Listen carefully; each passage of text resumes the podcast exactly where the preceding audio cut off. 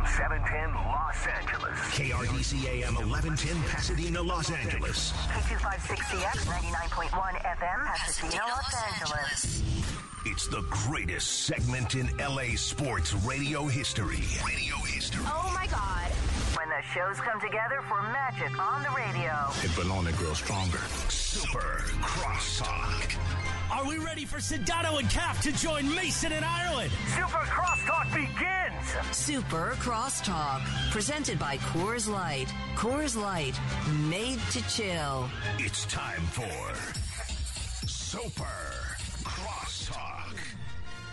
It is time for Super Crosstalk, and we welcome Scott Kaplan to the show. Cap, are you there? Yo, yo, yo.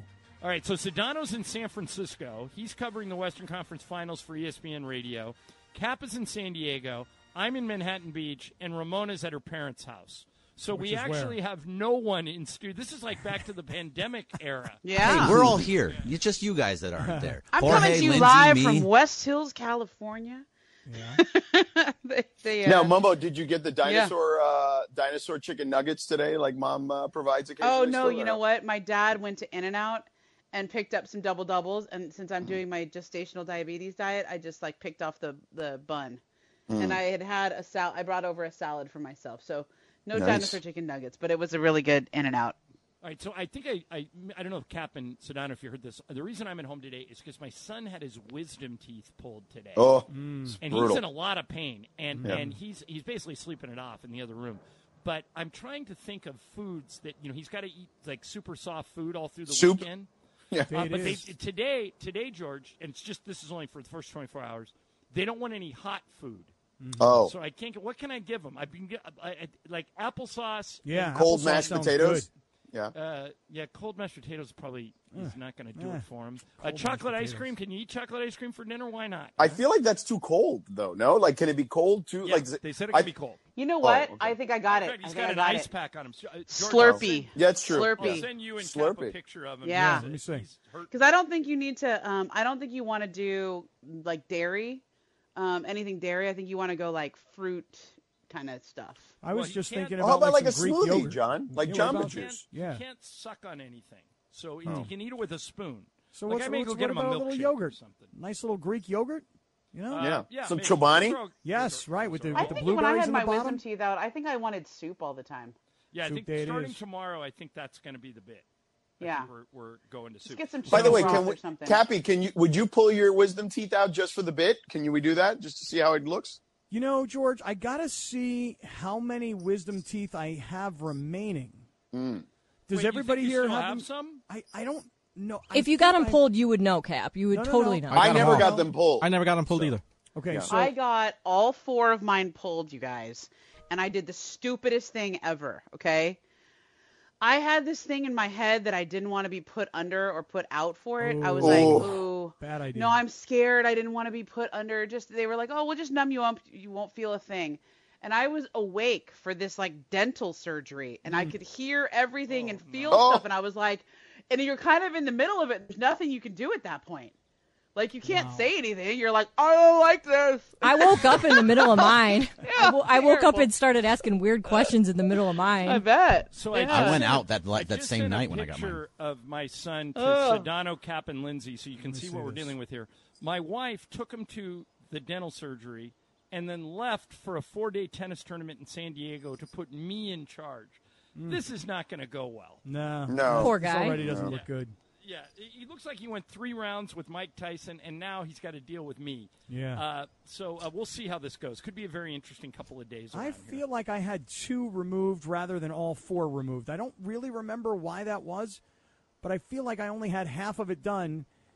But that seems stupid, right? Like, yeah, why that do does, because two? then Yeah, you'd have to go back and do the other two. Later. Yeah. that is Yeah, that doesn't make sense. That does sound like Scott Kaplan to me. Yeah, that's like fair. Something you would do. Yeah, I don't remember why. I mean, it could have been like, Doc, how much for all four? Okay, I was gonna say. yeah, I'll do two. Or That's he it. wants to charge you double for two visits, you know? Yeah, only two. I, I, don't remember mine were four. mine were all impacted, so they were like still That's, Yeah. that's what you don't. and want. it was the worst experience of my entire life. Like I, I couldn't I couldn't Horrible. take the pain medication because it made me throw up. So I just I remember watching Bambi and just being like, oh, like I was so miserable. Yeah. So hope, story, hopefully Linz. he's not he's not that bad. Hey, Sedano, Thanks, after Cap. watching Wait a second. Wait, did Cap just take a shot at Lindsay there? I Was did. it a I good sure story, did. Linz? I did. I did. I, He's I mad her. because I did it yesterday. I yesterday. owed her once. I, I owed her once. I was just waiting for the right time. It's today. cool story, Cap. Cool story. Oh, cool story. Cool story, Linz. Cool story. What happened? Why is Cappy all looking for revenge? What happened there, Linz? Uh, we were talking about oh, we were talking about snakes because Right. there was a snake thing in a Uh, radio Tinder, and Cap kept going on and on and on about these snakes, and he told like a really weird. I'll have to pull it, but he, he told, told a No, I very told a story about being at the zoo Oh, and yeah, how okay. snakes are behind like really big, thick plexiglass. Yeah. And I Yeah? hate snakes so much that I will stand there and like bang on the glass, give the snakes the finger, like you can't get me kind of thing, you know? and I was like, cool story, Cap. Right. It's a snake draft. Wait, you Wait, you literally go to the zoo and are like Antagonizing the animals. Antagonizing the animals. You're that guy? You're surprised by Just- this? Just Oh, oh, wait, wait, wait, wait. What did you just say? He's I what know. guy? called me that Ramona? guy. It's the Yeah. that guy. Yeah, Yeah, yeah, that guy. that's him. That he's that guy. Ramona, Yeah. but I have a problem with people who call people out for being that guy. I know. don't I, heard your being whole that bit. guy. I heard it. I heard it. it's very meta. Very meta. I was driving home one day and I was like, I don't know what they're talking about anymore, but Hey, God, uh, let me ask you guys something, Sedano. and Okay. Cap. Uh, All right, I want you to hear. MC. Did you guys hear what Jimbo Fisher said today about Nick Saban? Oh yeah, can't wait Yeah. to get into that. Okay, so Nick Saban accused Texas A&M of they have 25 guys in their recruiting class. According to Nick, they gave NIL deals to all 25 of them, and He that's call, he said they them. bought them. Yes. Right. Yeah, he, he said you, they bought their whole team. Here was Jimbo. I'm trying to think of has any coach ever you were talking about earlier, Ramona, Pat Riley and Danny Ainge kind of Yep. having a little bit of feud, but has any coach ever gone after another coach more directly than this? Listen to Jimbo Fisher. Some people think they're God. Go dig into how God did his, his deal. You may find out about, about a guy that a lot of things you don't want to know. We built him up to be the czar of football. Go dig into his past or anybody that's ever coached with him. You can find out anything you want to find out, what he does and how he does it. And it's despicable. John, did you hmm. say earlier that that Jimbo Fisher was on a Nick Saban staff? Because Yep. I didn't know. Yeah, that. Where- LSU. where- Oh, okay. Yeah, and they Yeah. were together. And, and, he, and he just basically said, ask anybody who's ever coached with him. Well, Jimbo, you coached with him. Well, he, here's what. Well, I think that's Oh, why that's he's saying that. Now, let me let me let me just take you back to a long time ago when a young George Sedano um, was covering. It was living in Miami. Was covering the Miami Dolphins and covered Nick Saban and his stint in the NFL as a head coach, which was a complete unmitigated disaster outside of the first season. Okay, and and even then, even when that first season where they you know they they did okay, um, he I, you could have convinced me that he was the worst human being I had ever encountered in my entire life, and I, I'm not even exaggerating that. Okay, Wait a like second. Worse than Darren Rovell? no, Darren Rovell's annoying. He's Oh. not the worst human being. That's Got different. it, got it, Uh, got it. You could have convinced me. There's no question. You would have said, "Who's the worst person you've ever encountered in your life?" And I would have said Nick Saban at that time No of my kidding. life. He What, he was I know this is not a short answer, but what would what's the main reason why you think that? he was just a jerk to everyone, like including like the secretary who had been there like 20 years. who- Wow. um, who said one day to him, and this was a story that came out in the Miami Herald, that one day she just like said, "Oh, really nice haircut, coach," and like kept it moving. And he used to have a a, a hatchet man. They used to call him. Uh, what was, I don't remember what his name was, but then he he worked for the Patriots uh, many years later. Uh, Scott something or other was his name. Pioli? And- no, Pioli's the GM. This is like a guy who worked no. on a I staff. don't know we who get- this yeah. is at the time. I'm Cappy, let me finish, okay? You you can jump on after, okay? Um, so Um, anyway, not Pioli. Yes, not Pioli. Yes, that guy. So anyway, he came up to her like five minutes later. This is the secretary who's worked for the team for 20 years, like the big secretary who works for the coach. Like she worked for Don Shula, Jimmy Johnson, all these people. And he, the guy, Scott the Hatchet Man, came up to her and said, uh, "Ma'am, I just want to let you know that you should never uh, co- like approach Coach Saban like that directly. Like you don't need to comment to him. He's got stuff to worry about." And, and that story came out, and it was like, God. "Oh my God, Nick is really is the worst human being ever." Like all the stories you heard, that was the worst of all of them. The secretary He sent his hatchet Wow. man to tell the secretary, "Don't comment about his haircut." Think about so, think so about the fact that Saban he's just a kinda, coach. Yeah, Just- Saban just a kind of coach. stepped in it today, then George, because you know he basically invited other schools to come take a shot at him by calling A and M out by name, didn't he? Hmm. Yeah, I, I don't think there's any question. And here's the thing, and Cappy and I have had this conversation before. And by the way, I would say that Nick Saban, it, I, I'm a big believer that people can change and and and be a little better human beings because over time I have run into Nick Saban Nick Saban multiple times over, and he just seems like a more relaxed person. I think age also plays a factor, and winning also played a factor with that.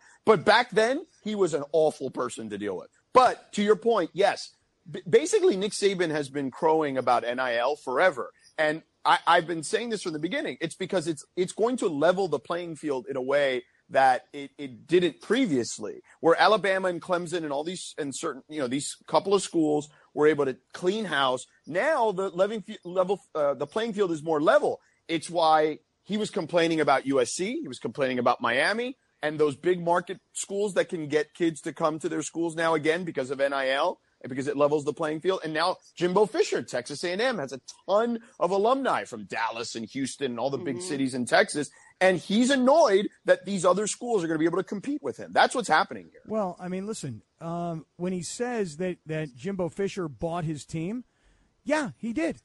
That that seems actually kind of reasonable and probably right. But hold on, he's playing by the new rules. So if Jimbo Fisher and Texas A&M have figured out that this is the way to do it in this new world that we live in, well, good for those guys. How else do you think Texas A&M becomes the number one recruiting class in the country?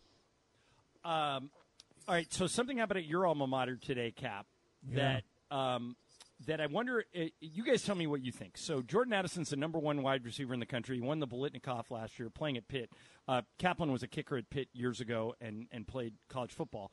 Um, so stories started to leak out three weeks ago that he already had decided to leave Pitt, enter the transfer portal, and come to USC. He denied it. A lot of people around him denied it. He then went on visits to places like Texas. Um, I think he did a, a couple other visits to. I, I think he may have gone to LSU.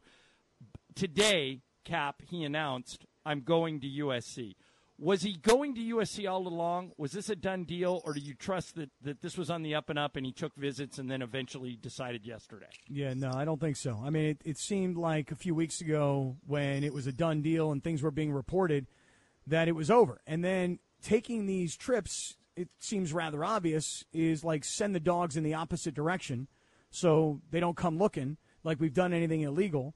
And then in the end, he winds up signing with SC. You got to give it to Lincoln Riley because it's not like you're going from uh, a good team that was playing in a pretty solid bowl game, the Peach Bowl, and won the conference. You're not going to a team that's dominant in their conference. You're going to a team because you think the coach and the quarterback and what they're building is something that can do a lot for you. And by the way, oh, I can make a lot of money. I mean, Ramona, you said it earlier, and I think you're exactly Yeah. right. It really comes down to now who is the highest bidder.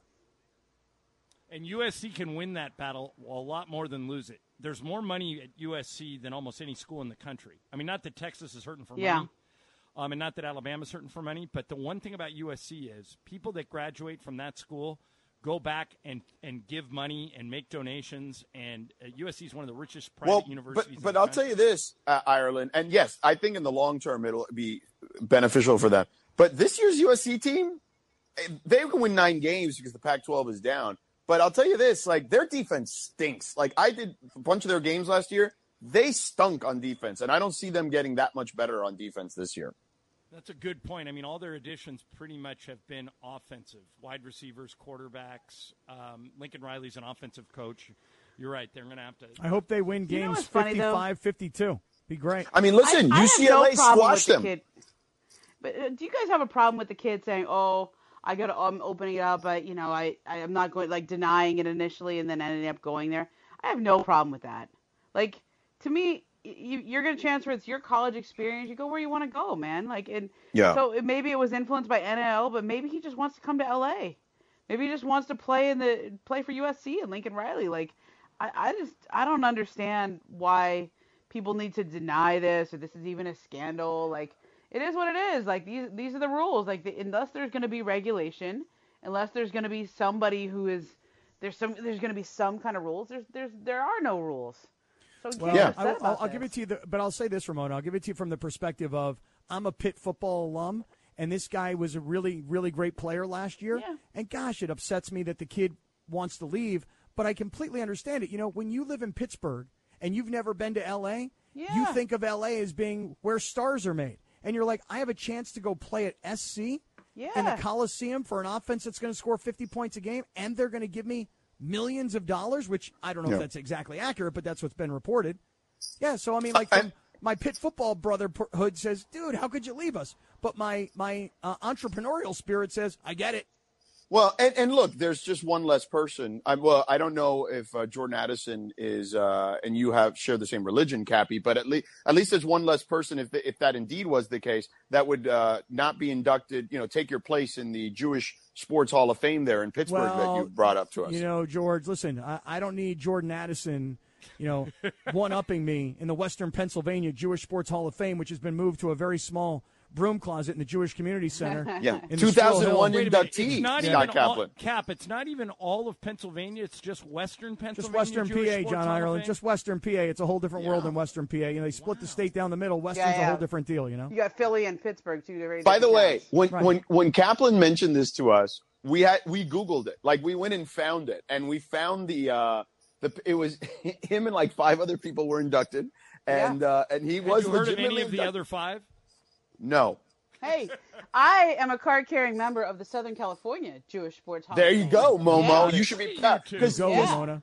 the reason we got into that Try. discussion was because we were we were talking about Hall of being a Hall of Famer. and We are talking about LeBron. Don't the Hall of Fame. and, I'm gonna be. Oh, no, I'm in the City and- Section Hall of Fame too. That's another one. and, and Cap Cappy said, "Well, I can talk to him Hall of Famer to Hall of Famer," and I'm Yeah. like, "What do you mean you're?" And and he brought Hall up of and, yeah, Hall and we of looked it up. All right. He so was. coming coming up next. is- George Sedano live from San Francisco and the Hall of Famer. Hey! Scott Hey, now. Kaplan. Sedano and Cap next. Momo and I back tomorrow, E 710 ESPN. Thanks, Al. This podcast is proud to be supported by Jets Pizza, the number one pick in Detroit style pizza. Why? It's simple. Jets is better. With the thickest, crispiest, cheesiest Detroit style pizza in the country, there's no competition. Right now, get $5 off any eight corner pizza with code 8SAVE. That's the number eight, S A V E. Go to jetspizza.com to learn more and find a location near you. Again, try Jet's signature eight corner pizza and get $5 off with code 8SAVE. That's the number eight, S A V E. Jet's Pizza. Better because it has to be. Yeah, wop, tick, da da down ba dum Bee da da bump, Yes, George, go. ba ba da boom, Yeah, yeah, yeah. bee ba da bump, Da, da, do, do, do. boom, chicka bump. Yes, it's infectious. For real, it is infectious. I have infected you. yeah, Ew, I no mean, thanks. not willingly, that's for sure. Yeah, thanks, Linz. I appreciate that. Yeah, Not trying to be same infected with sentiment here. anything. Hey, let me tell Yeah. you something. Uh, Chris Morales can say the over under is six times that I'm going to ask you about this Klay Thompson interview last night. Yeah. I'm going to take that bet Yeah. because really, I don't think it takes six times, George. I think we need to talk about it one time, and then Yeah. we got to send it out into the universe and be done with it. Yeah. For But those I- that don't know, it's on my Instagram, uh, George Sedano ESPN, or on Twitter at Sedano. It's up there. What? What? You tweeted this out? Like, hold on, I want to see the tweet. Can, do you know the tweet you sent out? Because I saw this me. last night when tell I was me. It could have been at like five in the morning. Who knows what I might have said? Well, it wasn't at five in the morning. It Oh. was. um Hold on, hold on. Where is it? I mean, you tweet so much, Cappy, that I got to scroll down a little bit here. You know what I? Mean? Like, am I am I an over tweeter? I don't know. You tweet a lot. I mean, Do I'm Just you know, there's a lot of tweeting going on. I think I'm know? more I of a retweeter, liker tweeter than I am a content tweeter. I think. I mean, you, you're definitely a liker uh, tweeter. That's for sure. I don't think there's any doubt about that. Oh, you did it in the community. That's where it was. Okay, what happened? Um, so you're right. You so you said just saw the at Sedano at Klay Thompson interaction. We will need to discuss this Thursday at Correct. ESPN Los Angeles. Correct. We will. We will. Okay. We All right. absolutely must. So go ahead. So first of all, I want to tell you something. Um, people Sounded very about it. important. Yeah, it is important. I think it is.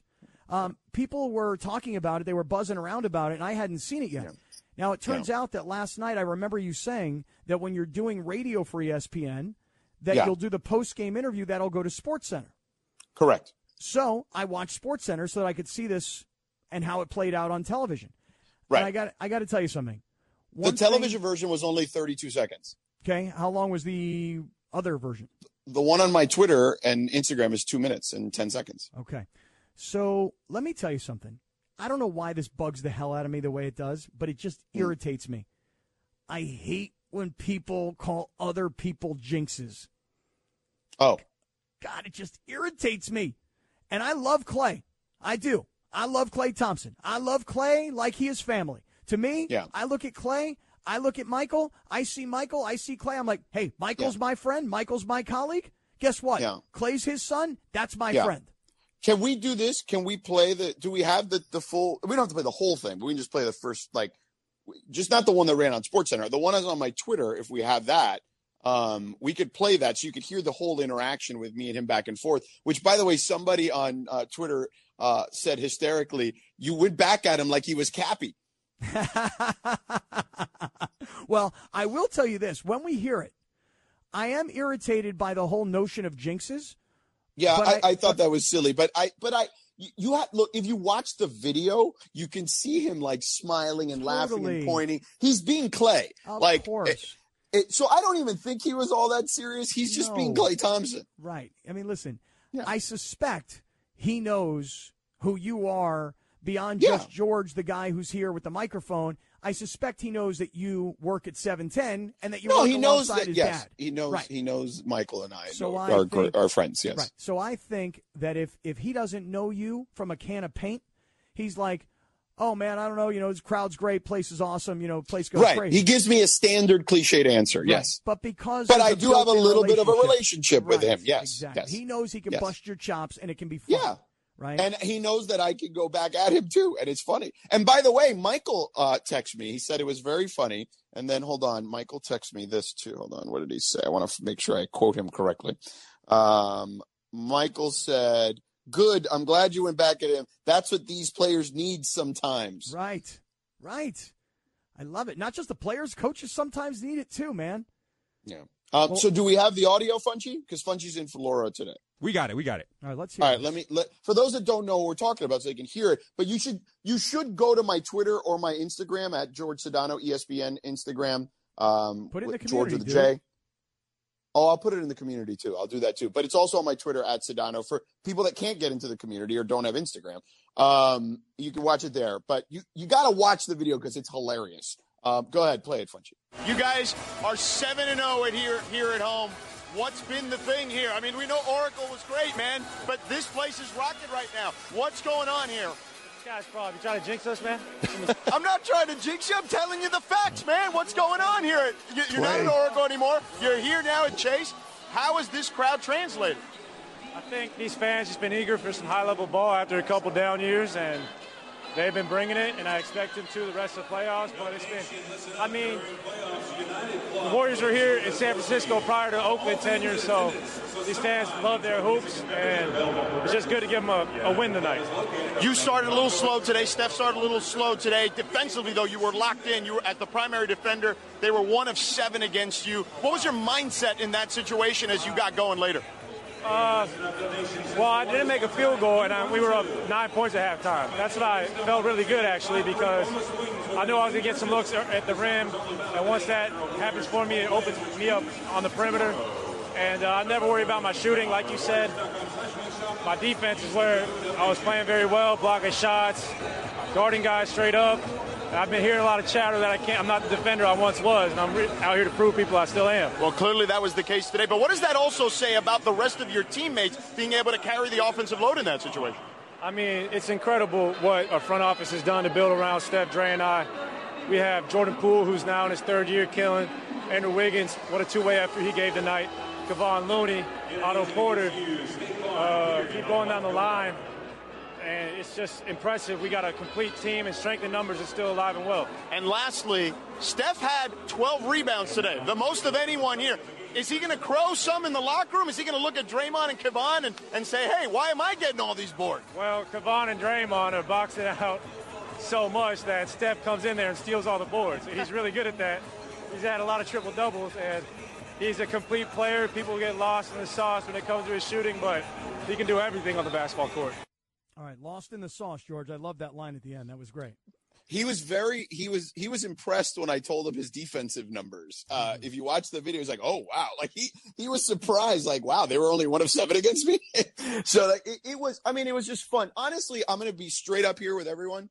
Uh, to your point, obviously, Michael, we're all very close with Michael around here, and we love Klay. And I've had my own interactions with Klay, but I just love that Klay is back on this stage because he's such a fun dude. Like he's so great. And that interaction just kind of encapsulates what kind of dude he is. So I'm really happy for him. He spent 930 some odd days away from the game due to multiple injuries. It's a long ass time, man. Like that dude deserves a ton of love. Dude, he's one of the most underrated stars in the NBA. He's one of the most likable personalities in the NBA. And to your point, you know, getting these major injuries that knocked him out, the reality of the situation is while he was hurt, the Warriors were no good. You know, and, and it just kind of goes to show you what he brings to the team. But all of that said, let's get back to, to where we started this, George. So Yeah, this is am my a second mention. Yes, This is yeah, my yeah. second mention of the jinx. Here goes. Yeah, yeah, yeah. So I just don't know why it bothers me so much when people call other people jinxes. It just gets under my skin. I, sh- I shouldn't even be telling you this on the air because I know my timeline's going to fill up with everybody telling me what a jinx I am. Yeah. I'm telling you right now, I don't know what it is that bothers me so freaking much when one person calls another person a jinx. Like, if, if they lose the next game, okay, in this building. Oh, my they- mentions are, going to be filled Right. with Warrior fans. No question about it. Yes. What's he going to do? Like next time? Because by the way, for there were a few. interview? There were some Warrior fans that were like, "You did jinx us. What if we lose the next game?" And I didn't respond to anybody. But yeah, there will be that for sure. Yes. But here's my favorite part. Yeah. And look, I can't help myself, okay? I've spent 20 years on NFL sidelines. And I love it when players give the the, the interviewer some some flack, just Yeah. even if it's just goofing around. Yeah, yeah. Because the best part of it is then you got to figure out will the reporter, in this case yourself, will you be able to think on your feet and kind of roll with what's going on or how will you respond and george Wait, wait. Can, Yeah. Can, can, can I can I give you a great example of just that real quick? sure Okay, here we go. Here with Gregg Popovich of the San Antonio Spurs. A lot of emotion, obviously, tonight with DeMar's return. How do you feel he's performed in the first quarter? He's done well. All right, I feel like I've come out ahead here. Do you want to just end it on this one?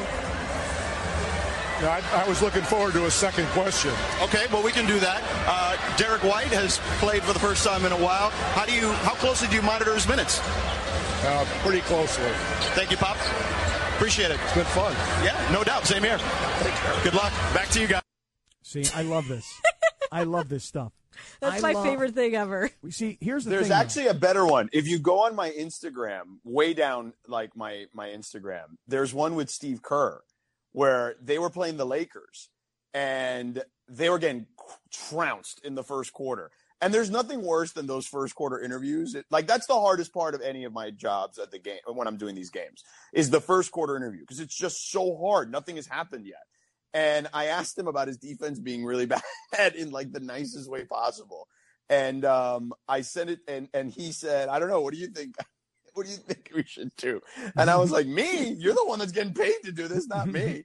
Um, so I I, could love send this that stuff, to you. man. I I can I love it because I've I've been in your shoes so many times where I've said something to a coach that I thought just seemed very reasonable, and the coach barks at me on live television, and now I'm standing there like. What do I do? What do I say? Do I just accept the fact that he just smacked me around on live TV, or I get No, back in his you have some face, man? with it. You have And that's what I do. That it's Yeah. it- listen. I'm telling you right now, George. The radio guy can think on his feet, can tap dance. It's that television person that doesn't have that that think on their feet mentality that can't come back that quickly. So I love the whole thing. Him calling you a jinx, I hated, but I thought it was cute and funny.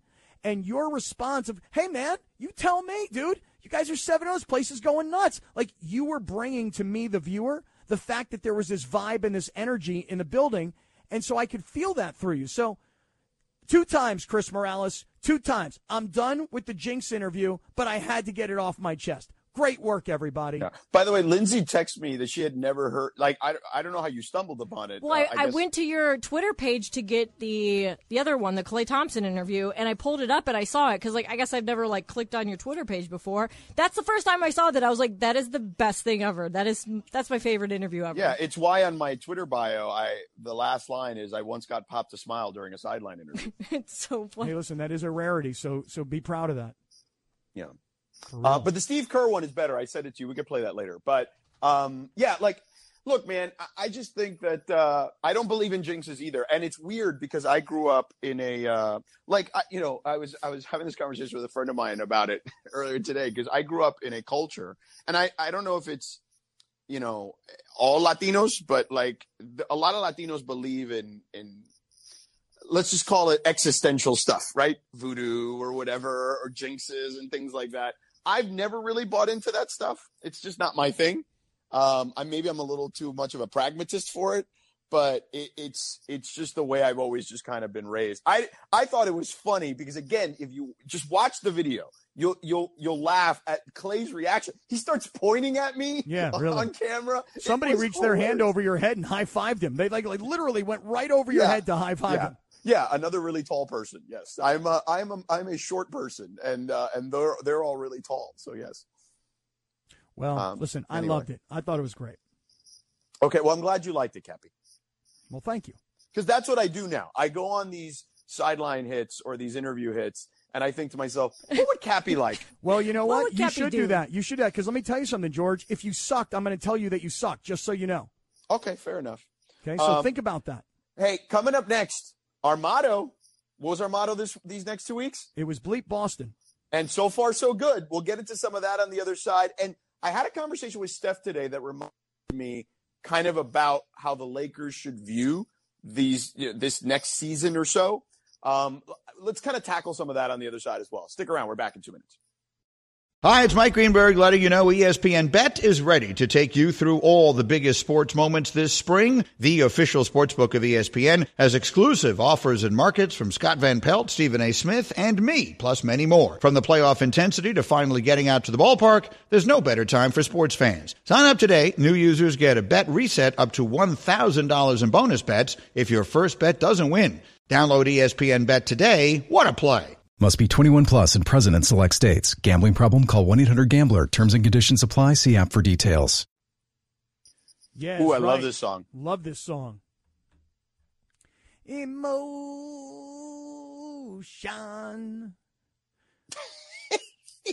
I like when you can turn one word into like a 30 second word, you know? Emotion.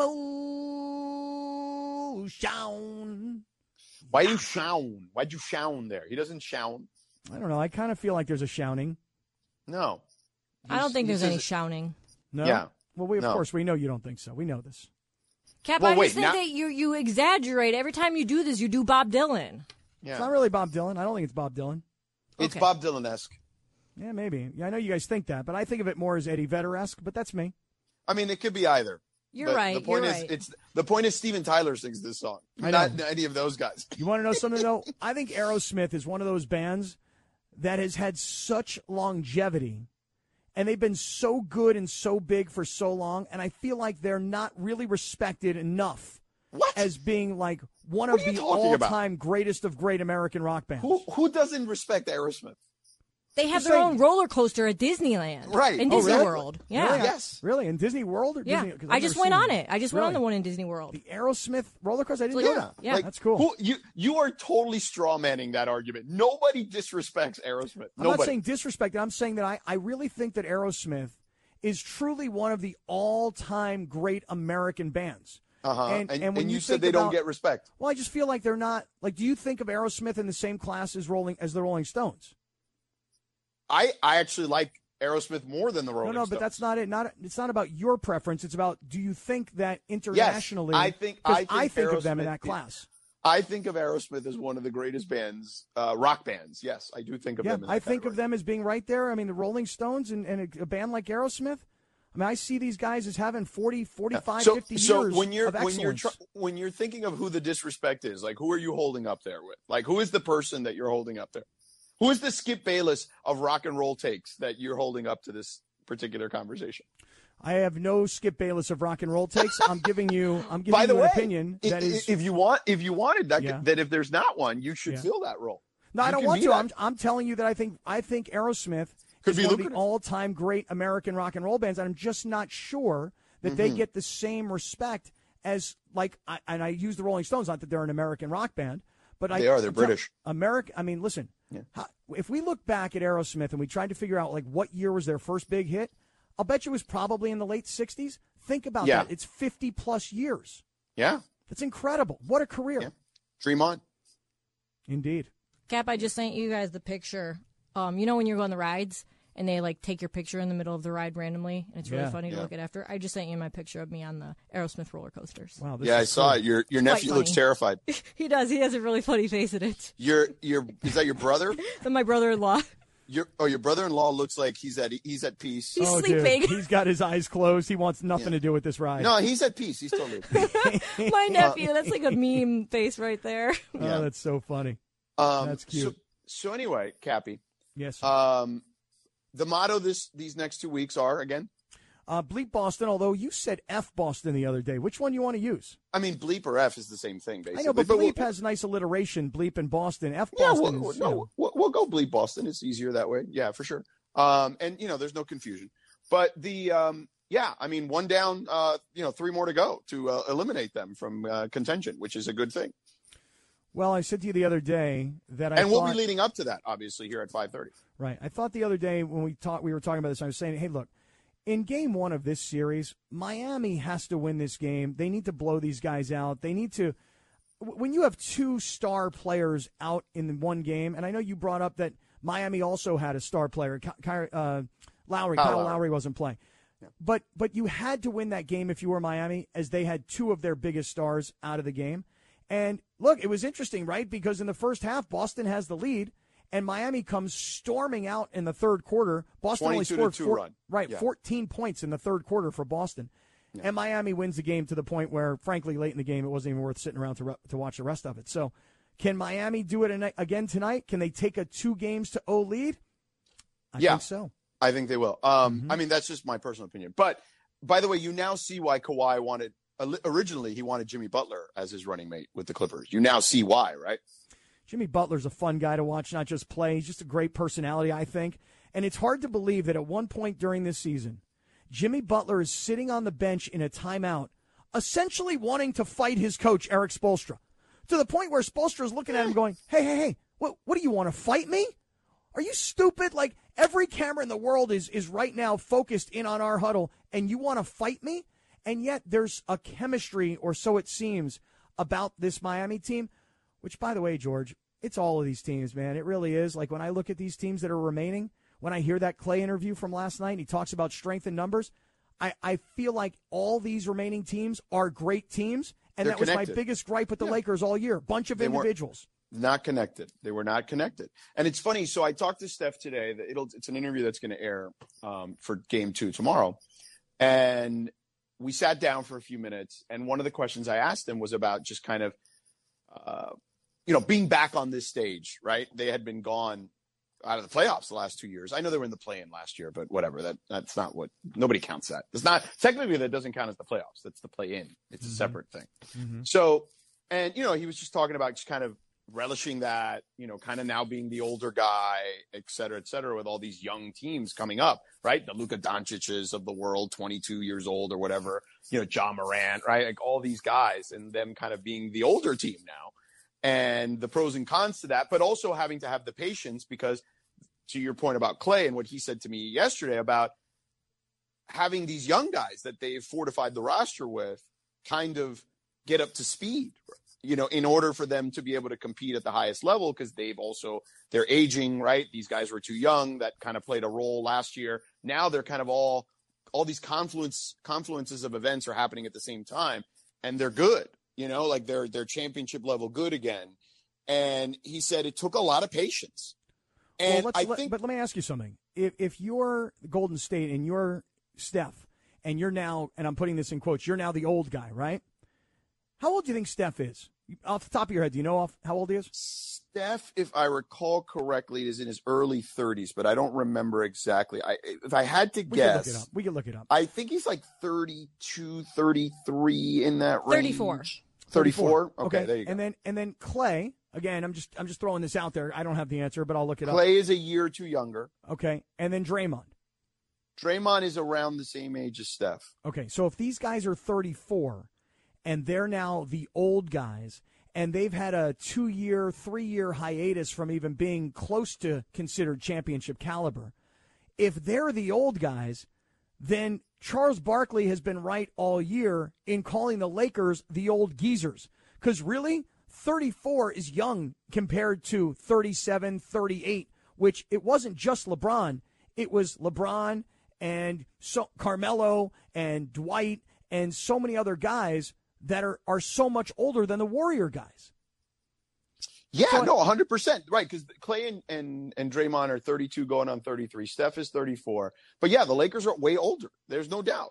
Um, and it's why what Barkley said what he said about them, and people were calling them old, and you know they took exception to that. But really, where I wanted to go with this was just because you're right about that, 100. percent But what stuck me, what, what what stuck in my head about Steph saying about being patient, um, it's the one thing. eh, LeBron has a lot of amazing attributes. Okay, clearly, like being able to navigate his career from a child. You know, when we when we first kind of saw him jump on the scene, because we didn't know Steph. I mean, we knew Steph because of Dell. Yeah, um, we come knew on. we- like, when he was in college, it's not like he was playing at Duke or it North wasn't Carolina until right. It wasn't until that crazy run he had in the in the tournament, right, that we knew who Steph Curry was at Davidson, um, and he was insane, obviously, in that tournament. But to your LeBron, he's been in the public eye since he was, you know, 14, 15 years old, basically, and you know, LeBron has a lot of great attributes. He's been able to kind of navigate through that on top of mostly pretty. I, I mean, I would say living up to the hype, right? Like, like you know, at, at worst, he's what you know, the top three or four player in NBA history. so he's more, he's more than lived up to the hype. I mean, when he was on the cover of Sports Illustrated as a kid in high school, and the fact that here he is now, going on 38 years old with the titles that he's won, Yeah, and yeah. you know, all the points So- that he scored, yeah, he's lived up to the hype. So what I would say the only attribute that I think that he's lacked, and if you got him in it under truth serum, I think that he would agree with this, is patience. I think that's the one attribute that he has lacked for and what I mean by patience, he's had patience in individual seasons, right? Like when he went to Cleve back to Cleveland, he had to deal with Kyrie and Kevin Love and you know, mostly Kyrie's shenanigans, right? But even Kevin Love, there were shenanigans there with him too, and having to try to kind of make that thing work um, was not easy. But like I feel like long term patience. Remember when LeBron and Kuzma were talking about, were tweeting about the Miami Heat and about their development and mm-hmm. all these mm-hmm. undrafted guys. And we talked about it at that time. And I said, I don't know if LeBron has the patience to be able to have them develop guys because he's always in win now mode. And I think that what you need to do is kind of find the sweet spot for both because if you do, you can then extend your longevity even further. And what I think what's happened with the Warriors is that Steph, you know, through just happenstance, it's not something he wanted. Of course, he wanted to keep trying to win titles, but the reality is injury struck him, Klay, uh, you know, and then they had to kind of do a little mini rebuild. But that mini rebuild has got them back very quickly in two years That's to championship important. contention. No, no, but that's Yeah. super important. Listen, we'll hit the break, George. I know, but what you just said about a mini rebuild, let's pick it up because that's super important as it applies to the Lakers. I think. Yeah, I, but okay, we'll talk about it in a second because I don't know if the Lakers can actually pull that off. But let me tell you about my friends at Valvoline, uh, Valvoline Instant Oil Change, home of the 15 minute drive through oil change. Look, man, I get it. Everyone's busy. Everyone's got stuff to do, but head to your neighborhood Valvoline Instant Oil Change for over 30 years. They provided quick services for everybody in their cars. You don't have to drag the kids to the dirty waiting room at Valvoline. You stay in your car nice and safe while the experts make sure your ride's in peak performance. Oil changes, tire rotations, transmission care, or more. Pull up, drive in, and drive out in about 15 minutes. Visit their website, SoCalOilChange.com, for locations and game-winning coupons. All right, we'll continue this conversation about the differences between Steph and LeBron and the, the way things have unfolded for them in two minutes. Hey, it's Kaley Cuoco for Priceline. Ready to go to your happy place for a happy price? Well, why didn't you say so? Just download the Priceline app right now and save up to 60% on hotels. So, whether it's Cousin Kevin's Kazoo concert in Kansas City, go Kevin, or Becky's Bachelorette Bash in Bermuda, you never have to miss a trip ever again. So, download the Priceline app today. Your savings are waiting. Go to your happy place for a happy price. Go to your happy price, Priceline. That's a jam right there. Yeah, yeah, yeah. Uh. Do you even know that song? Yeah, yeah, yeah. You do No. or no? No. I know the whole No. song, like the No. beginning when they're No. going back and forth, fighting with Yeah, each other yeah. over the man. Yeah. Me and my friend would always fight over who got to be Monica. Oh. wow. Really? Yeah, like That's funny. It's Was being Monica the better of the two? yeah. I mean, she's like the one who like ends up with the dude in the end. Oh, video. Right. But Just Brandy's the said more what- what famous happened to one. her. Yeah, Yeah, at the right. time though, Monica was probably just as famous, but Brandy ended up being way more famous. Yeah. But you're right, she had Moesha too, so yeah. But it was a good Great jammer. song. Um, by the way, I also too, Christopher, um, think of when I think of Roadhouse, I only think of the Family Guy episode now of Oh, Peter no. Griffin roundhouse kicking everyone and then just going Roadhouse. No, not me. I think of the uh, of the scene where at the end. Um, and by the way, please don't say spoiler alert. It's like saying Jinx, okay? Because the movie's like 30 years old. But at the end, when his name was Brody, right? When he when he actually had No, to- his name is Dalton. Oh, Dalton, right. Dal- Brody was the other one in uh, Point Break, right? Yeah. Uh, Dalton. When Dalton at the very end has to beat up the uh, the, the, the the mobster guys, Mhm. like number one security guy, and then he Mm-hmm. rips his throat right out of him. You know, like that's a great scene. That is a great scene. Um, And by the way, George, a, a, a great line from the movie Roadhouse is um, I like to be nice until it's time to not be nice. It's a good line from Dalton. I'll tell you that right now. You love Dalton. I do. Love Dalton. You, you reference that movie a lot. It's pretty funny. I like Roadhouse. It's a good movie. Yeah. Really good movie. Very contemporary as well. I don't know about that, but nonetheless, Very contemporary. Don't Yeah. you think, No- Linz? Come on. Oh, yeah, nonetheless. definitely holds up. Have you seen Roadhouse? Of course, I've seen Roadhouse. I, I love Patrick good. Swayze. I feel like I've seen all of his movies cause, just because I love Patrick Swayze. Definitely a little bit out of the box for him, but you know. Yeah, but I mean, hey, listen, that town needed Patrick Swayze. Yeah. You know, I mean, there was. By the way, was- Cap, Cappy, I'm surprised you didn't stop me when I used the word pragmatist earlier. I liked pragmatist. That's kind of and the word pragmatic I actually like and on rare occasions will use. Yeah. I, I'm waiting for you to use a word that you use a lot that you haven't used in a while, which kind of irritates me that you haven't been using it. What's that? Is absolutist. Right. I like when you say which would almost be, I, I don't know about it's the complete opposite of pragmatist, but it's fairly opposing, I would say. I mean, I like when you tell everybody because you feel like I got to take a time out here and let everybody know I'm not an absolutist, just so I'm everybody not. knows. I know. I'm not. I'm not Absolutely. an absolutist. I always give. Uh, I always like to have create room for uh, wiggle room there. You know, like. Um, so speaking of which, I'm not an absolutist. People think I am when it comes to LeBron, though. They always like, oh, you just defend LeBron every time. I don't. I literally just told you he doesn't have patience. so, um, and and it's funny because Steph, whether he ha- wanted to or not, had to exude patience. But here's the thing, Cappy, because you said the Lakers need to have patience. Yes and no, because they're also now they're still dealing with like the fact that they have LeBron at a more accelerated age. So I don't know if you can actually exude the patience necessary to make this work for both parties. I'm not so sure that LeBron either A has the patience or B has the time remaining to even consider having any form of patience. See, Correct. You brought up something very interesting here today. Look, you called the the Warriors a mini rebuild. That's what you called them, right? Yeah. And, and the reason I think that you can say that is because look, Klay is still on this team, even though he missed an awful long time. You mentioned three years. Uh, Steph is still on this team, even though he has had plenty of his own, you know, physical issues along the way. And Draymond is still on this team, and he is kind of the heart and soul and the attitude of this team.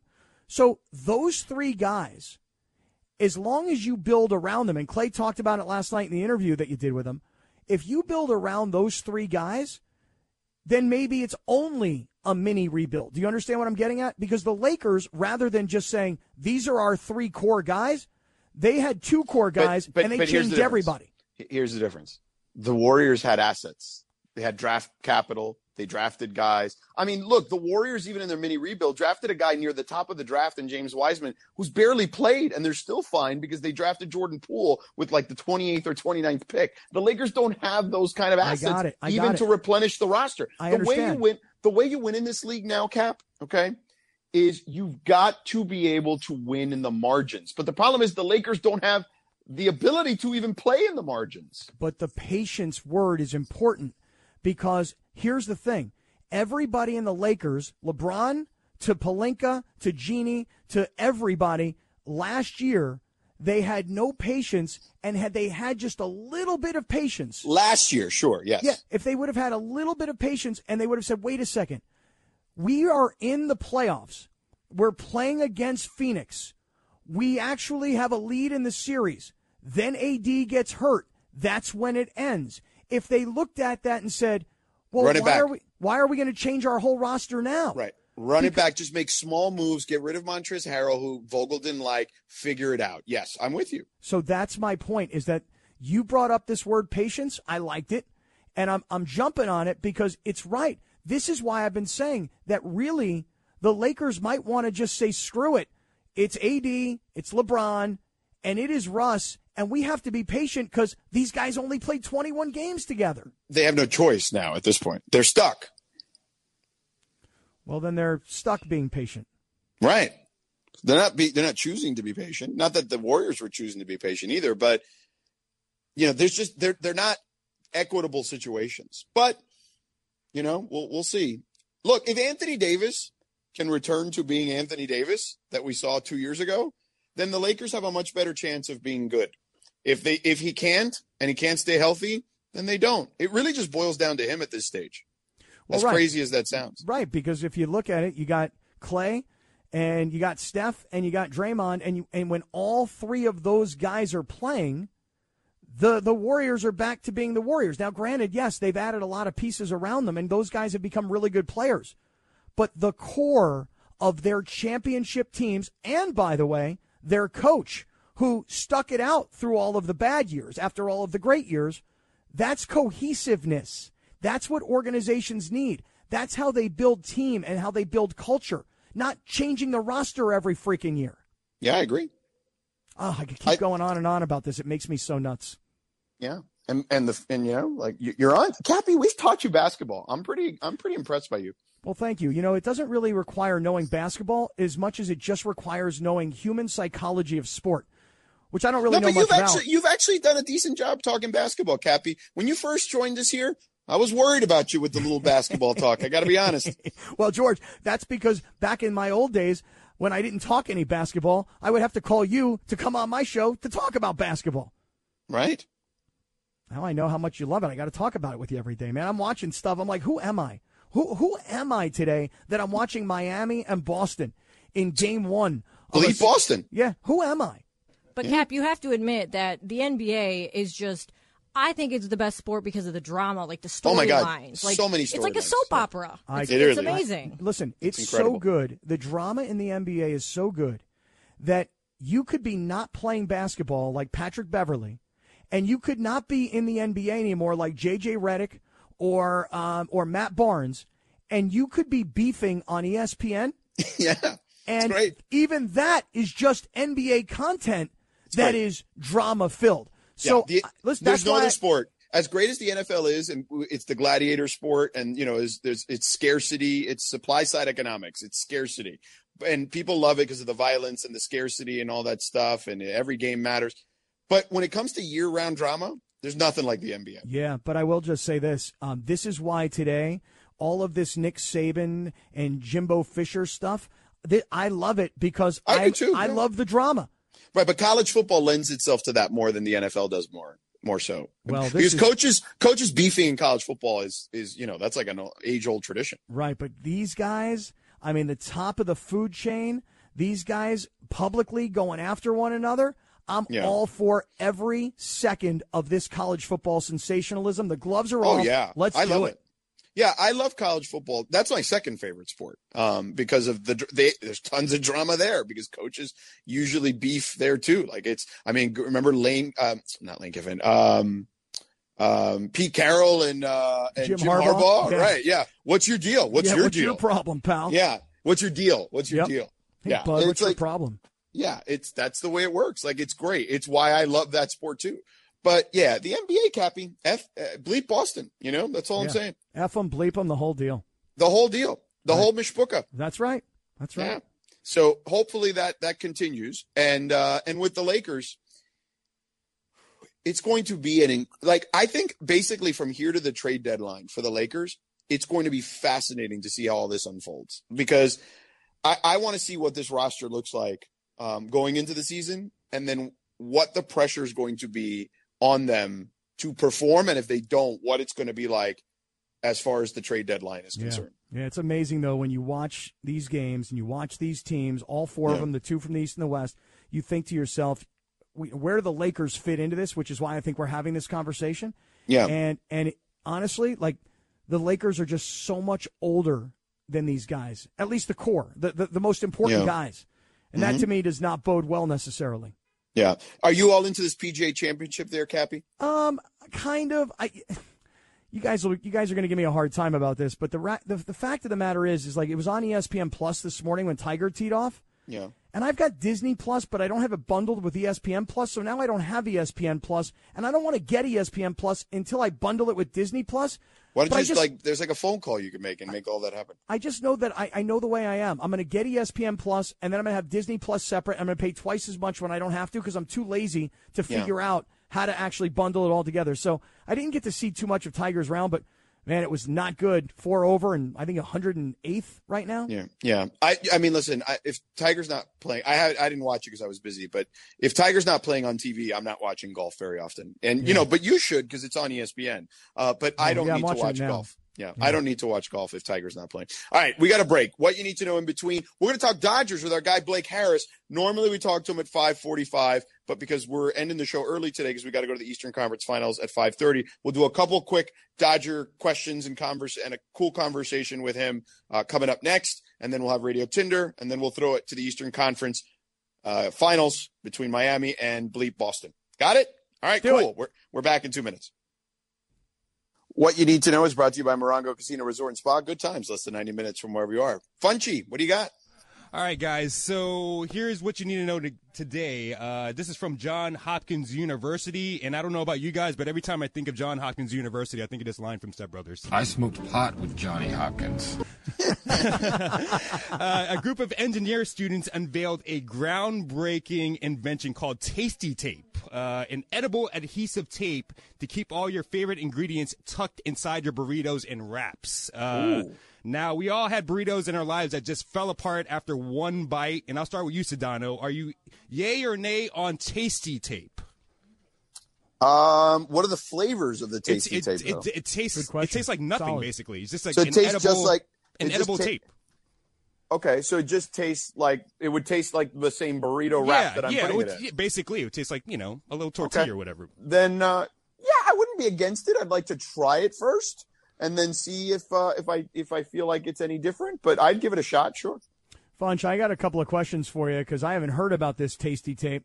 Um, is this something you wrap the entire burrito in, or do you like wrap the ends of the It's- burrito, It's or what just do you the do? end of the burrito. You know that little part where it falls out or whatever. Just Yeah. you just put a little piece of tape, like a scotch. You know, like you That's would a scotch great tape or idea. something. Great idea. All right. Well, you know what? Let's ask uh, Blake Harris, our uh, Dodger insider, because that's why we bring him on to ask him ridiculous questions and eventually talk about the Dodgers. Mm-hmm. Uh, Blake, would you like? Would you put edible tape on your burrito um, to hold your burrito in place so it doesn't fall apart? That's not an awful idea. I mean, I, I think I would. I'm all open to trying new things. So uh, sign me up. Count me, uh, count me in for this wild adventure. Yeah, I mean, haven't you guys ever had sushi that's without rice and it's wrapped in some kind of a paper? I'm like, I, I don't know what it is, but I'll eat it because there's no rice. It's good. I like it.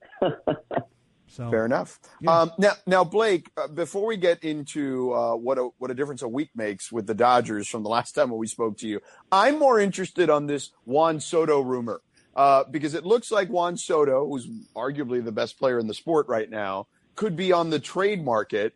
And I know you wrote about this in your Substack, and tell people what you think about the Juan Soto situation and a potential link to the Dodgers, and of course, let them know where they can find it. Yeah, so I wrote about that today on my Substack. You can find that at uh, blakeharris.substack.com. But there was an article yesterday in ESPN about Juan Soto and the Nationals potentially being willing to trade him as soon as this summer. I mean, this is arguably one of the best hitters in all of baseball, and he's not going to be, be a free agent until the 2024 season's up. And the Nationals have pretty much already said, listen, we're not going to be able to afford this guy. And if you're not going to be able to afford him, well, you might as well start listening to trade offers and you know hear what teams have to say. Now, again, this was I think um, some executive from another team that said they should trade. So I'm not how much you know how much truth there is to the rumor. Apparently, uh, the agent today, Scott Boras, came out and said, "Oh, we're not going to trade him." But last I checked, uh, the agent isn't the one that's uh, making the trades for the team. So if the Nationals, you know, do open sale in regards to Juan Soto, the Dodgers definitely would make a lot of sense. Juan Soto, he's played left field in the past. He could slide right into left field because I don't think the Mookie Betts is going to give over, over right field. And the Dodgers have a plethora of prospects that the Nationals could potentially want. We saw them even last year make a deal for Trea Turner, Max Scherzer. So the two sides have already negotiated deals in the past. Again, I'm not certain, you know, how willing the Nationals would be, but you definitely would have to think they'd be willing to consider. Again, if you're going to lose him for nothing in a year or two, you might as well try to get a plethora of prospects in return. And again, the Dodgers, in addition to be able to trade for him, I think they can open up the checkbooks and uh, give him $400 million or however much he's uh, going to want when he's a free agent in a couple years. Balake, the use of plethora twice in the same answer is really high level work, man. Nice job. You mentioned Trea Turner. That's my Arizona State degree right there. nice work, Walter Cronkite School, I'm sure. Um, hey, you mentioned Trea Turner. It had me thinking. Last year, when when they traded, when the Dodgers traded for Trea Turner, most of us were putting two and two together and saying, "Well, he'll eventually be the shortstop. They'll let Corey Seager go." You think now, watching what you've seen out of Trea Turner in 37 games in so far this season, you think they've upgraded the position with Trea Turner?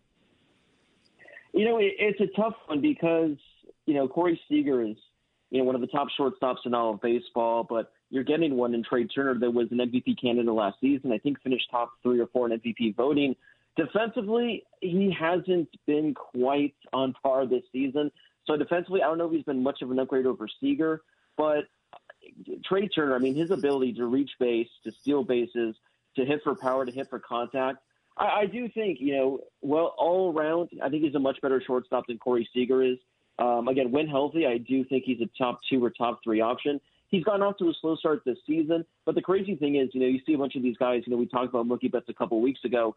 Uh, these guys that we've come to expect to be like MVP caliber players, even by their standards, a slow season, he's still much above league average. He's still going to be, you know, in consideration to be in the All Star game this year. So he really gave the Dodgers a taste of what he can do last year when he was with them for two months. I think he was sitting like 370. Hasn't quite been up to standards yet so far this year, but I, I still think again this is a easily the top two, top three shortstop in all of baseball when he's going. Blake, last one for me. And, you know, they've got a five game winning streak going on right now. And look, I get they just swept the Diamondbacks, who, look, they're, they're, they're a nice young team, but we know they're not a very good team.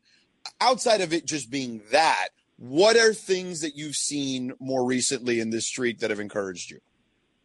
Yeah, I mean, they had that weird four game losing streak last week, and it was nearly a five game losing streak. And the reason they were losing those games wasn't because of the offense. I mean, they were scoring seven, eight, nine runs a game. It was their pitching that was the reason they were losing, which made no sense because through the first month and a half, they had, you know, the best 35 game start to the season in more than 40 years by any pitching staff. And during that losing streak, the starters, the bullpen, they completely fell apart. So yeah, I'm not going to say it's a coincidence that all of a sudden the pitching's been fantastic while they're winning, but I do think that's playing a factor. So I think it was just four to five games of just everything just collapsing at once. But the Dodgers pitching, you know, we've talked about this in previous shows. Bullpen wise, starter wise, they're some of the best in baseball. So the offense, they're going to score five to seven runs on a day to day basis. The only way the Dodgers lose is if they allow more than three or four runs, and that's what happened last week. So as long as the pitching's going solid, I, I think this Dodgers winning streak, especially now, um, going to Philadelphia, going to Washington, I think this winning streak could potentially reach double digits. All right, hey Blake, I'll make this one quick. We got to hustle up. Um, Walker Buehler this week though says I'm not right. What do you make of that situation? Yeah, he, he hasn't looked like the Walker Buehler of old. Um, his strikeout numbers are down, you know, significantly. He's not getting swings and misses. His velocity is down a bit. Um, I don't think there's been any sort of nagging injury that he's mentioned uh, to start the season. So I, I know, again, a, a very short spring training. We're now at the middle of May, so I'm not exactly certain if you could still use that as an excuse. But again, like like some of these guys we mentioned earlier, the fact that Walker Buehler is out here saying he's not right, his stuff is clearly not there. Last I checked, I think he's like five and one with a 2.9 ERA. So if Walker Buehler is not feeling his best and he's still putting up numbers like that, uh, I'll take it. But yeah, his, his numbers have been a little down, a little bit concerning. But like I said, that that might just be for the short spring training. He may not be fully ramped up, and I think he'll be good to go in a couple of months. But yeah, uh, definitely a little interesting hearing him say that. Uh, I think it was the other day following the start, but I'm not too concerned uh, as of this point. We'll, we'll see how he looks a few more starts from now. Blake Harris is our Dodger insider. Joins us every week, normally at 5:45 on Thursday, but because we got a short show today because of the Eastern Conference Finals, he's joining us at five o'clock here. Blake, where do people find your work? Tell the people. You guys can find me on Twitter at Blake Harris TBLA, and you guys can also find all my articles, including my nice in-depth one today on Juan Soto. BlakeHarris.substack.com. Thanks, brother. Appreciate it as always.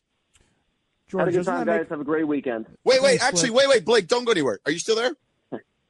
Still here, yeah. Hey, Cappy, have you subscribed to his Substack or no? Ha- have not. But what I was going to say is, Why not? is- um, I don't know. I haven't really used Substack very much, if I'm being honest. I mean, what what are you waiting for? I don't know. Do I have to subscribe? Do I have to pay for it? Tell me. Yeah, you got to pay for it. I paid for it. You should pay for it. How much? Yeah, it depends. If you want to do like a monthly, you want to do like a yearly. What kind of subscription you want to do? I don't know. Hey, Blake, if I pay you directly, can you just No, give me like no. a password for for? Oh uh, my gosh, Cap. What are you? what- what's wrong with you? Well, I mean, I wanted to make Hey, the Cap. maximum amount of money. I, I will say this, Cap. It is kind of difficult. Some people have had difficulty trying to figure out how to subscribe. So yeah, if you want to shoot some Venmo my way, I'll, I'll hook you up with a, a nice, uh, What's your a nice Venmo? yearly subscription. Drop the courtesy Venmo. charge. Drop the Venmo, Blake. What is it? That's a good question. It's got, uh, Venmo at Blake H. Harris. Hit me up. I'll, Yeah. I'll be There uh, you go. texting you later tonight getting you. I'll get I you would the know my Venmo too. I'll get you the exclusive stuff. Uh, there you go. All right, Blake. Thank you, buddy. but it's funny. I was going to say, George, doesn't it sound cool on AM radio when you hear Substack.com? I mean, such new modern ways of, of communicating through media on old school AM radio. That's awesome. Way to go, I pay, I pay for it. I gave you know he his yearly subscription is fifty bucks, Okay. and I did it. Okay, I'm going to do that too. I bought it too. Support our guy Balaki. Yeah, Yeah. nice. I'm going to do it also. Yeah, he got I'm just a he- classic he- procrastinator. You are a classic procrastinator. Yeah, his stuff is very good. I mean, I've always told you it's great. It's why we have him on. Yep. Um, and you know, if you if you want to you want to support his work, you should. I do. In many ways. Well, I do. you know, I mean, you can Venmo him, I guess. Well, that's just it. Like, have you ever had a massage at a resort and the massage therapist only gets like 50% versus if the therapist comes to your house, he or she gets 100%? I Yeah. want Balake to get 100%. Right. Well, no, he gets hundred percent of the Substack. Oh, he does? Yeah. Okay. Well, then I'll just pay for it on Substack then. Yeah. You'll have to just figure it out. Right. That could take a year. No, I could do it. I could do this. This I could do, George. I feel very confident. Oh, you know what can else? I, Venmo him, Cap. Blake Yeah, H. you could- Harris. Yeah, yeah, there you go. But I know what else you can do is you can help uh, the dads out there, right? You've you've been a very you've been a big advocate of the dadvocates. That is so true. And I want to say to all the guys out there, fellas, look, um, when I got married in 1999 and I said, till death do us part, and I said I do, I was ready to make a lifetime commitment at that day. And um, you know what happened is 16 years later, people's um, lives change, their chemistry changes, and then the relationship changes. And before you know it, you're like me. You're a statistic. You're part of the 50% that can stay married and part of the 50% that don't stay married. And believe me when I tell you guys, um, I didn't want to get divorced. I mean, I was, I had financial fear. I had like, you know, what are people going to think about me? I was worried about my kids. Um, I know you feel the same way. I felt that way as well. Life gets better. But in the meantime, if you have family law matters, you must have the right attorneys. All I want you to do is go to the website, thedadvocates.com, advocates for dads, thedadvocates.com. These are the lawyers that specialize in men's rights. So, fellas, you got family law issues, you got the Dadvocates, thedadvocates.com. We're coming right back with Radio Tinder. Yeah. I want to jam out to this song, though. Great show.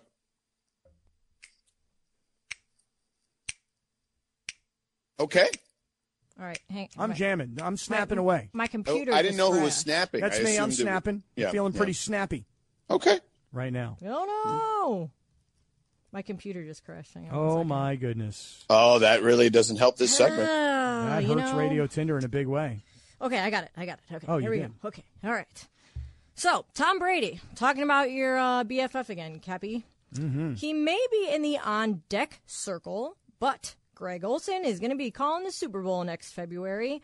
Olsen and Fox Sports have a deal in place that will make him Kevin Burkhardt's partner on the Super Bowl on February 12th, 2023 in Glendale. Burkhardt and Olsen are replacing Joe Buck and Troy Aikman, of course, who left for ESPN earlier in this crazy NFL TV offseason. Last year, Burkhardt and Olsen received nice reviews in Olsen's rookie season, and now they're going to move up to be Fox's number one spot on its bigular, biggest regular season and postseason games. Do you guys think that the Burkhardt Olsen duo is ready to call the big game? Swipe left or swipe right, Sedano? Uh, I will swipe right. Uh, I think Kevin Burkhardt is an incredible broadcaster. Um, he does fantastic work, whether he's calling a game, whether he's in studio. Uh, his story is phenomenal. If you haven't uh, read up on it, he was literally selling cars uh, not that long ago, and still was able to chase his dream. Uh, it's just a really cool read. If you find it, Google it. It's pretty cool. And I, I'm a big fan of Greg Olsen. I think Greg Olsen is really good. I think Greg Olsen obviously will continue to get better. He's very young at this, uh, but he's a really sharp, smart football dude for sure. So I think they'll be they'll do great. Yeah. I am I'm inclined to swipe right because I'm rooting for these guys. I think I'm going to swipe left though because here's the thing. I'm with you, George. I'm a huge Kevin Burkhardt fan. He's one of the sweetest guys in the industry. I love him. And that story that you're talking about, that is a very interesting story. That not long ago, this dude's selling cars. Now he's going to call the Super Bowl. As for Greg Olsen, he actually has received great reviews for his work. But man, the Super Bowl, you you generally want like major, major star power. And Olsen may be a great broadcaster, but he doesn't have star power name. So I, I wonder I wonder how that will go.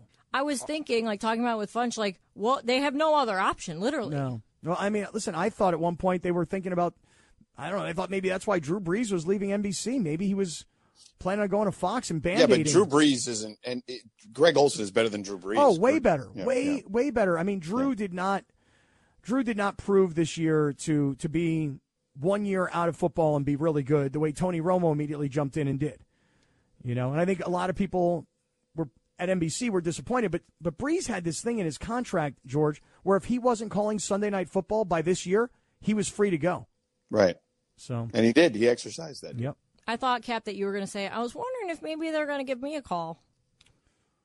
No, I don't. I don't. I don't see myself in the booth. I mean, like at, at any, you know, they, they got because now they got to move everybody up, right? They got to move two two teams up. Cappy, you, you don't think you could do like ESPN radio, like uh, as like the analyst? You Oh, played I, football. oh, 100 percent. I could do it, but you know, I've done sidelines for so long, and I love being down on the field. But yeah, I mean, I feel like I listen. I did play by play of NFL Europe when they sent me over there. The NFL Network said, "Hey, let's get you to do play by play." I don't know why I never really pursued play by play, but I'll tell you this, George. You Oh. pursuing play by play is the smartest thing you could be doing right now. Because I'm telling you right now, you could make Joe Buck money in less than three years. No, that's not true. Uh, number, uh, but I will tell you this: you will enjoy this. I had dinner. Speaking of play-by-play people, uh, our group, uh, the ESPN Radio group, had dinner with the Turner Group yesterday. So I had dinner and a really fun, nice, long conversation with one of the nicest people in this industry, your pal Kevin Harlan. Love Kevin Harlan. Yeah, Love Kevin. Harlan. right between the eyes. Kevin Harlan has been such an influence in my life, in my real life, and in my broadcasting life. I absolutely adore that man. Yeah, that's funny because your name never came up. No regard for human life. Now, when you say my name never came up, did you not ever say to him, "Hey, Kev, you know that me and Kaplan work together now"? Yeah, that probably didn't happen. Yeah. Why would you Now not I have think said back- that? Why I would mean, you not we said that? Well, I mean, you know, I forgot we were talking about. Well, we haven't had him on the show. We've not had him on the show since we're working together, and I've thought about bringing him on. And and what it tells you, George, is that he doesn't know that you and I are working together. He probably doesn't, and he did ask me about radio, and your name still didn't come. well, yeah, but, what, but wait, but George, you're laughing. Wait a second. Wait a second. You're laughing, but who's who should be saying this? What is so funny? I don't get it. Like you should be saying to him, Kevin. I, I know that you've worked on Monday second. Night Football for years and years with Scott Kaplan, I and you're you're saying that's fine. But I for you to say that my name didn't come up, that's your fault. It is my fault. Drop his name, Sedano. Rude, rude, Sedano. Drop No, his name. I, I, it's my fault. I I let you down, Cappy. You did That's in a what I'm huge saying. way. God, I'm So you know what? now. When I see him tomorrow, I'll be like, "Hey, I forgot to tell you. You know That- who I'm working that with on just radio, sounds forced then. Cappy."